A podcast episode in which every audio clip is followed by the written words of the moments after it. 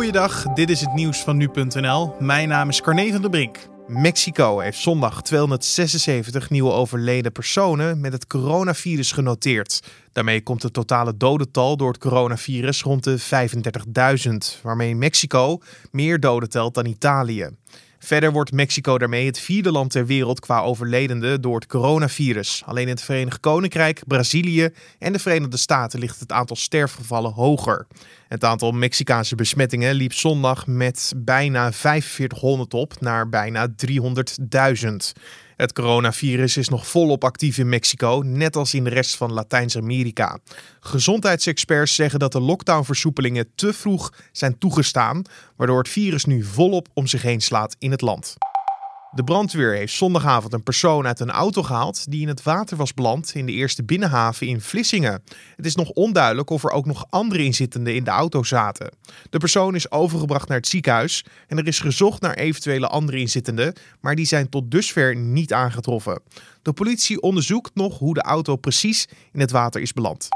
Bij een grote brand op een Amerikaans marineschip in de stad San Diego zijn zondag 18 matrozen licht gewond geraakt. Na een explosie brak er brand uit aan boord, waarna er dikke rookwolken ontstonden. 18 matrozen zijn dus met lichte verwondingen overgebracht naar het ziekenhuis. De overige 148 bemanningsleden konden het schip verlaten.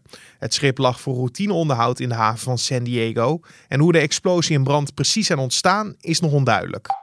Het 14-jarige meisje dat zaterdagavond vermist raakte ten noorden van Buren op Ameland is zondagavond nog niet aangetroffen. De Koninklijke Nederlandse Reddingsmaatschappij heeft de zoekactie naar het meisje definitief gestaakt. Er wordt vanuit gegaan dat het meisje niet meer leven is. De politie houdt wel de kustlijn van Ameland in de gaten, mocht het lichaam van het meisje aanspoelen. Volgens RTV Noord gaan maandagochtend wel 20 garnalenvissers op zoek naar het meisje. Het Duitse meisje verdween zaterdagavond rond half elf toen ze met haar vader en zusje in de branding naar de zonsondergang keek. Volgens de KNRM zorgde de sterke stroming in de zee er mogelijk voor dat de gezinsleden afdreven. De vader en de jongste dochter konden zelf het strand weer bereiken. Het 14-jarige meisje raakte vermist en is dus nog altijd niet gevonden. En tot zover de nieuwsupdate van nu.nl.